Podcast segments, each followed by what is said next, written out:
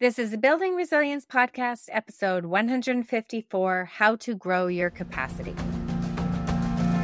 Welcome to Building Resilience, a podcast where theory, practical strategies, and inspiring stories show you how to unlock your best life. I'm your host, Leah Davidson. As a certified life coach, speech language pathologist, and nervous system resilience expert, it is my mission to teach you how to be more resilient to life's adversities. I will show you how to manage your mind, befriend your nervous system, process your emotions, and even eliminate stress. It's time to do more than just survive. It's time to thrive. Let's get started. Welcome to the Building Resilience Podcast. I am happy to have you here. And today I am excited to be talking about growing your capacity. In the advanced training for nervous system resilience, we have been talking a lot about this topic, growing your capacity for safety specifically. And just a reminder that if you're interested in doing a deep dive into your nervous system, or if you're a coach or a helping professional and want to become nervous system informed, which will completely change how you coach and your clients will benefit tremendously, Participants have said, even in this training, that the deep dive into understanding your own nervous system has been life changing for them personally and for their clients. So then you may be interested in joining the next round, which starts in January. The waitlist is open. So make sure you're on it because the door is open to the waitlist first next week. And the link to get on that waitlist is in the show notes. All right, let's get back to growing your capacity. Now, you may wonder what that even means. If you go back and listen to earlier episodes about the zone of resilience, it was episode 110, you'll hear me talk about that zone of resilience, that zone of safety. This is a zone of connection. It's what we can call home.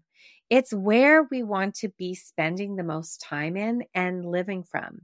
It's where we have access to our thinking skills, where we can process our emotions in a healthy way, where we can be creative and compassionate and tolerant, and of course, resilient. So, in this zone, we have the capacity to handle life's everyday adversities and even some bigger challenges. Now, for many of us, this zone can be quite narrow. The size of a zone really depends on so many different things yes, genetics are involved, but our zone of resilience is very much a function of our past experiences, the thousands of imprints that have been made upon our nervous system, our past and present traumas and illness and adversity, our relationships, our stress level, and even our levels of fatigue. So your zone can shrink and your zone can grow. The wider the zone, the better because that means you have a greater capacity. That means that your nervous system has more flexibility. It can tolerate the ups and downs. You are more resilient. You can bend and not break. You can fall down and get back up. Growing that zone is really important. Growing that capacity is important. And learning how to feel safer is important. Now, as we have been talking about in the advanced training, this safety is truly the key to healing. We really want to learn about our nervous system. We want to learn how to befriend our nervous system and we want to grow our capacity for safety. And then we need to learn how to spend time in that safe space. Before we talk about growing, I do want to talk a little bit more about safety because, again, it's one of those terms that gets thrown around a lot more recently. And I just want to talk more about what I mean by safety. Safety for some may mean just not taking any chances, any risks, staying well within your comfort zone. And while that can be a definition of safety, I do want to expand it a bit. Because when it comes to the nervous system, safety does not mean no discomfort or a lack of challenge or doing something that does not require any courage. If courage is in the mix, then we know that fear is going to be lurking somewhere because you don't need courage if there is no fear. But I want you to kind of think of safety like you need to be safe enough. You are safe enough to take risks you need to grow because we all need to grow. We want to be growing that zone of resilience. You don't want to be feeling so safe that you never have any challenge. You need to have some resistance. You need to be able to stretch.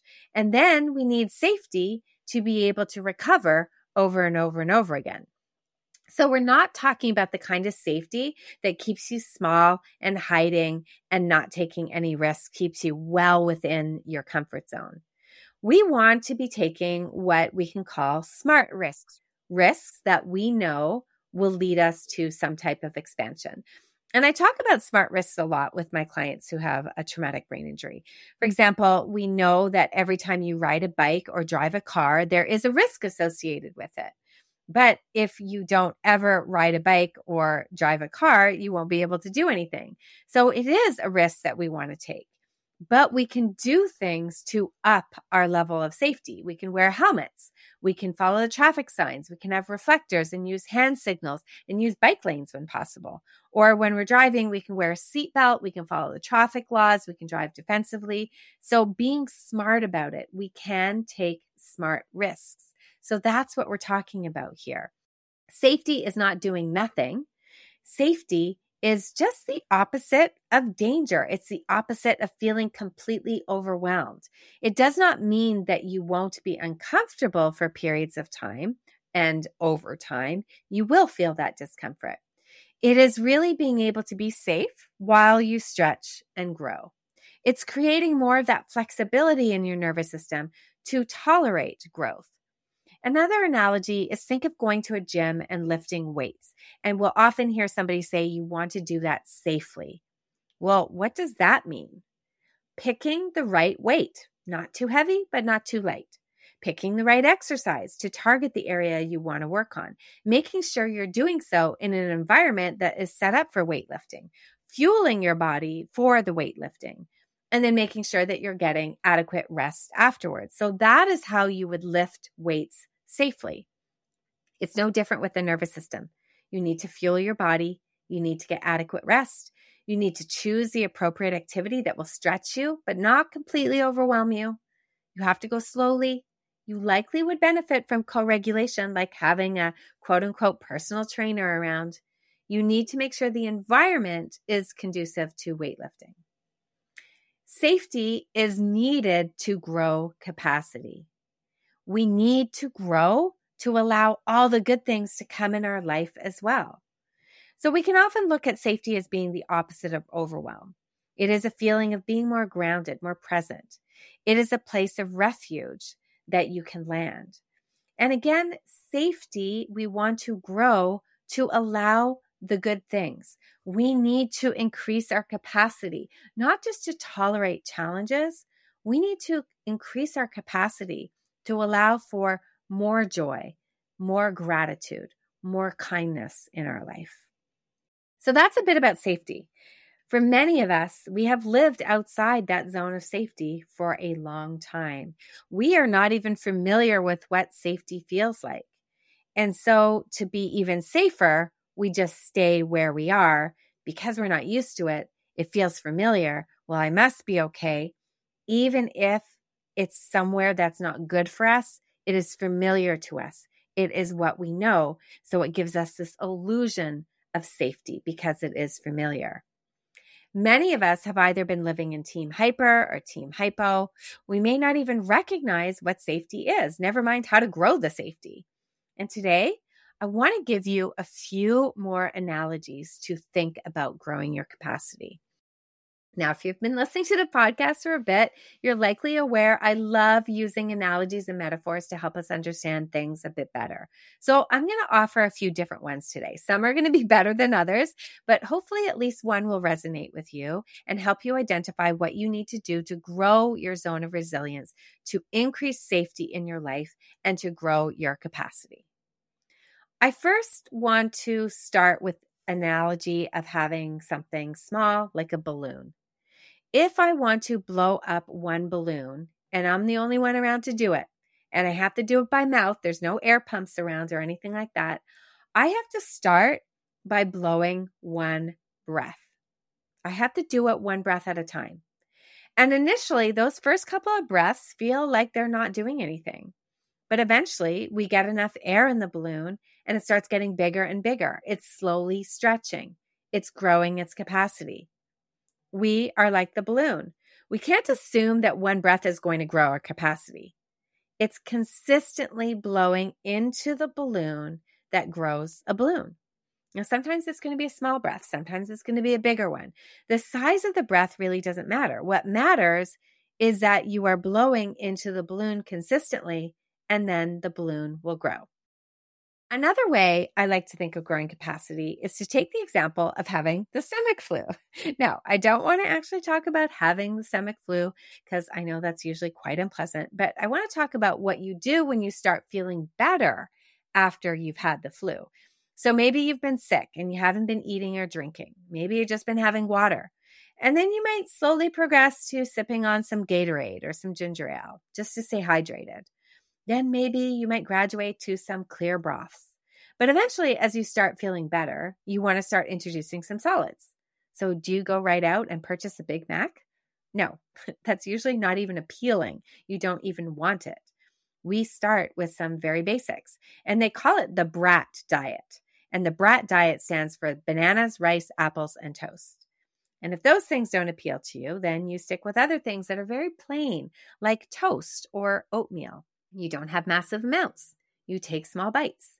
You space them out. You see how well you tolerate them. You are growing your capacity to keep the food down. And you don't worry that that's how you're going to have to eat for the rest of your life. You know that you're just trying to slowly work your way up to tolerating food and getting your appetite back. Eventually, you will want to eat. And eventually, you may even start craving things that may sort of feel or sound disgusting to you when you are sick. So, you're growing your capacity to tolerate the food. The next example I want to give is just to simply share what happens when we learn. Think of a child going to school.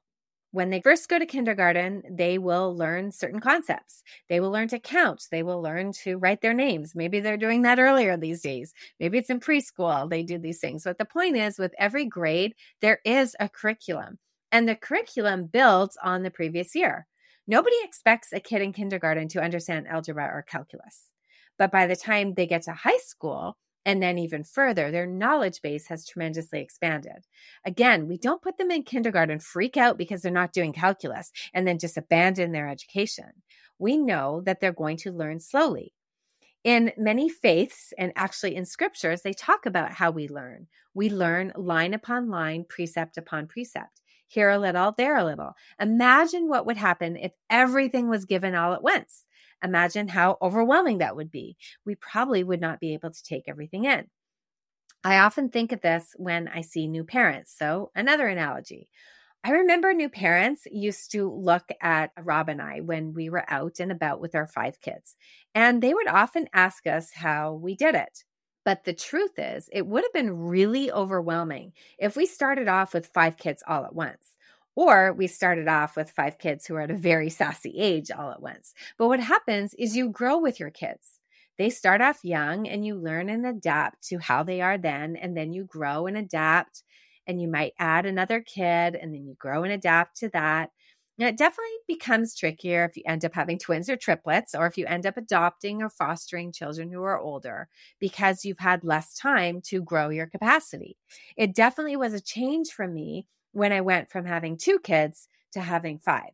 I didn't have the capacity right away. It was really overwhelming. Just to share a funny story, when we first got married, our kids were between the ages of three and 10, and we needed to get a nanny. Now, my boys had been in daycare, but it was much more cost effective to hire a nanny when we had five kids now that had to go into daycare.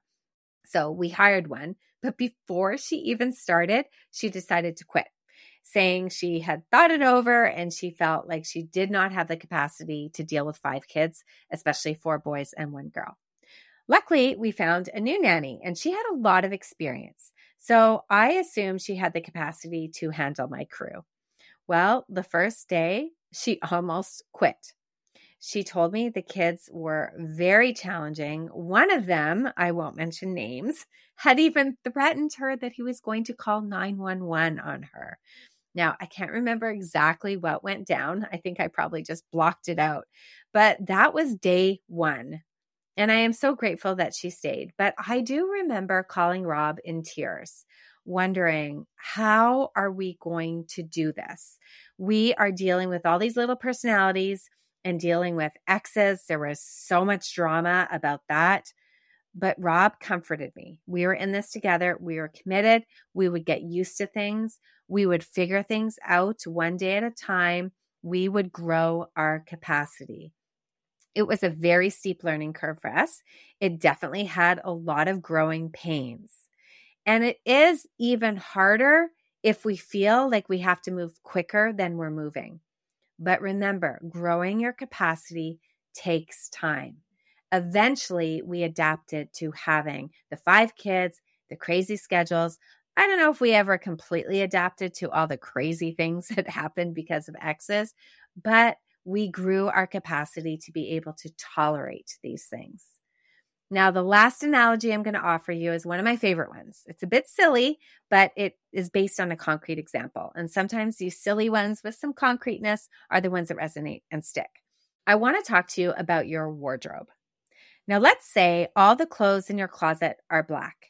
You have black pants, jeans, black shorts, t shirts, sweaters, hoodies, black dresses, socks, shoes, boots, ties, underwear. You get the point. Everything is black. So when you go to get dressed in the morning, what are your options? Well, obviously, black. Everything. You have no other choice but to wear black. But what if you're tired of black? What if you see everyone around you wearing color and you think, I want to try something different? I want color. But you look in your closet and it's all black.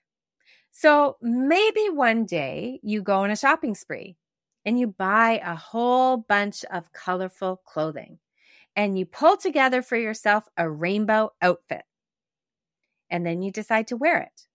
And you wear it outside and you look down and you see all the colors and you're like, oh my word, what did I do? You feel totally out of place. You feel like everyone's staring at you. You feel ridiculous. And then you go back and change and you vow never to wear color again. Color is just not for you. What if you did it differently though? What if you slowly started adding color to your wardrobe? Maybe you buy some beige underwear, maybe a white t shirt, and you wear that white t shirt with your black jeans and your black hoodie. It's underneath the jeans and underneath the hoodie, but you're still wearing it. Then maybe you find a navy blue pair of jeans and you add those to your closet. And the next time you're out shopping and you see this really cute soft pink blouse. Over time, you start adding more and more color to your closet and then over time, you start to wear more color out. You slowly build it up and get comfortable wearing it. Maybe you start wearing it to a friend's house. Maybe you start wearing it just around the house. Maybe you start wearing it grocery shopping. Eventually, what happens is you have a closet filled with lots of colors and shades and styles. You have a more diverse clothing collection that you can wear out. And when you think about what you want to wear, guess what? You have more options than just black. Now, obviously, the black clothing represents danger, and I have nothing against black clothing. I have a ton of black in my closet. But let's say in this analogy, the black clothing represents danger. Your nervous system has imprints of a closet filled with black clothing. You will always pick a black outfit because that's what's available and familiar to you even if you want to add color, which we'll call safety, initially you don't have any. And even as you start buying pieces, you still have way more black to take from. But as you slowly start buying more color, slowly start wearing more color, maybe very subtly, just with socks and then a t shirt and again, like I said, maybe you only wear some color to certain places with certain people, or maybe you wear it at home first and change before you go out. Slowly you start building up more comfort and confidence in being in different colors. You start building up more and more experiences of safety. You start slowly growing your capacity. You are changing the landscape of your closet, of your wardrobe. You are giving yourself way more options to wear. You're not stuck in the same old black danger clothes. You are expanding. You are expanding your closet like you're expanding your zone of safety and resilience and capacity. The more you slowly introduce color into your wardrobe, the more your wardrobe and your style expands, and you will eventually embody it. It will eventually become you. So, those were all just different examples. Hopefully, one resonated with you. Hopefully, you can see that in order to grow your capacity, there are a couple things that are helpful. Small, tiny, micro changes done slowly over time with some level of consistency will help you grow your capacity. If you want to grow your capacity for safety, you have to start adding in micro moments of safety. You have to first start identifying micro moments of safety and start introducing more of them. We want to keep adding more and more experiences of safety to build up more color. We eventually want the colors to outnumber the black items, but it takes time and we need to be patient. We are not trying to make massive changes. Tiny messages of safety will really have big impacts. Don't underestimate what you can do to shift in the direction of safety. Now, what does that look like in real life since I've been using all these different analogies? Well, it can start by looking at some of those pillars of health that we talked about back in episode 114. These are the fundamentals that we need to have in order to have good physical and mental health. And those pillars that we talked about were sleep, movement, nutrition, sunlight, and connection. Growing your capacity won't look like tackling all of these at once or making massive changes in each area. It may, for example, just look like something subtle, say with sleep, starting to go to bed at the same time or maybe with movement, doing five minutes of movement that you enjoy every day. Maybe nutrition wise, you're going to start by drinking two glasses of water per day. Maybe you're going to try to get five minutes of sunlight every morning. Maybe you have a five minute conversation with somebody at a coffee shop. And sometimes it's doing all of these five minute things, and sometimes it's just picking one of them. That is one way to slowly build up your capacity to have these five pillars in your life and to have them be solid. Now, another way is to choose a goal, something that maybe you want to accomplish down the road, and then slowly take small micro steps towards the goal. So, for example, if my goal is to run a marathon, my micro step might be to get outside and to walk for five minutes.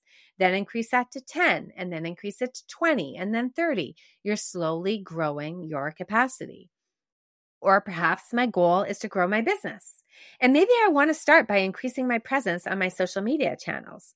Maybe it doesn't feel safe for me to do that. Maybe I worry that people will criticize me or mock me. In order to increase my capacity to deal with those things, I may start with simply making a comment on somebody else's post. I may start with resharing somebody's post. Then I may start with posting one thing that's not controversial. I'm slowly growing my capacity to tolerate being online. Maybe I want to improve my social skills so that I can meet more people or find a partner or build up a bigger social network. It may be just too much to jump into a networking event or to join a club. So I can start with something simple like making eye contact with somebody that I pass on the street. Then maybe saying hello to somebody. Then maybe I agree to having coffee with a good friend. And then maybe eventually I agree to them inviting somebody to come along and join us.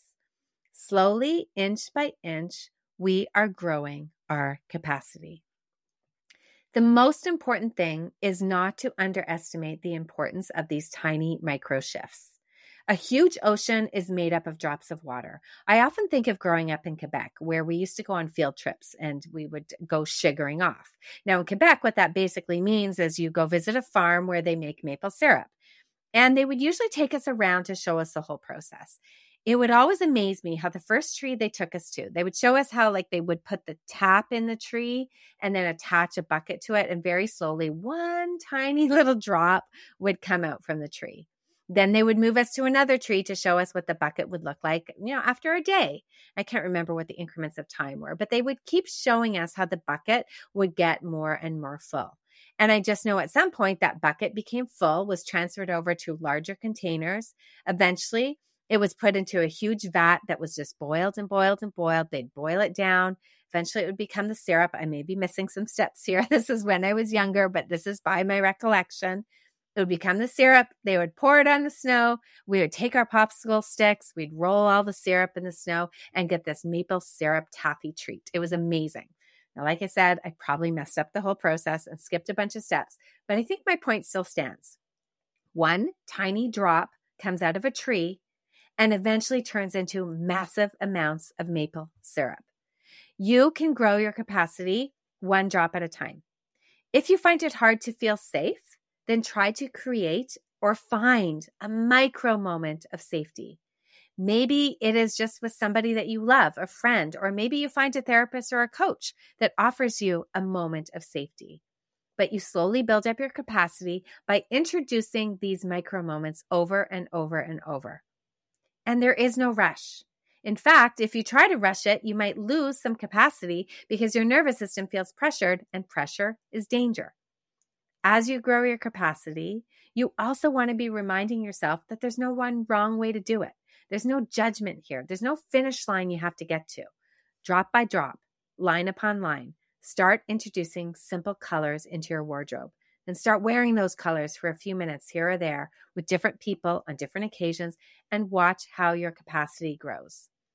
And remember, if you're interested in learning more about your nervous system and taking a deep dive into befriending your nervous system, then make sure you're on my email list.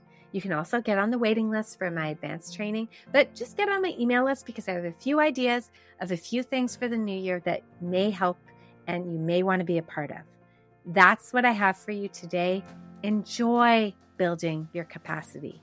It is a journey, and we want to find some joy on the journey, even if it is only for a micro moment. Those micro moments will build and build and build. Have a great week. I'll see you next time. Thank you for listening to the Building Resilience podcast. If you're interested in learning a little bit more about managing stress, building resilience, and leading a more purposeful life, then make sure we're connected on Instagram and Facebook at Leah Davidson Life Coaching. You can also subscribe to my weekly newsletter at www.leahdavidsonlifecoaching.com forward slash newsletter. Looking forward to connecting.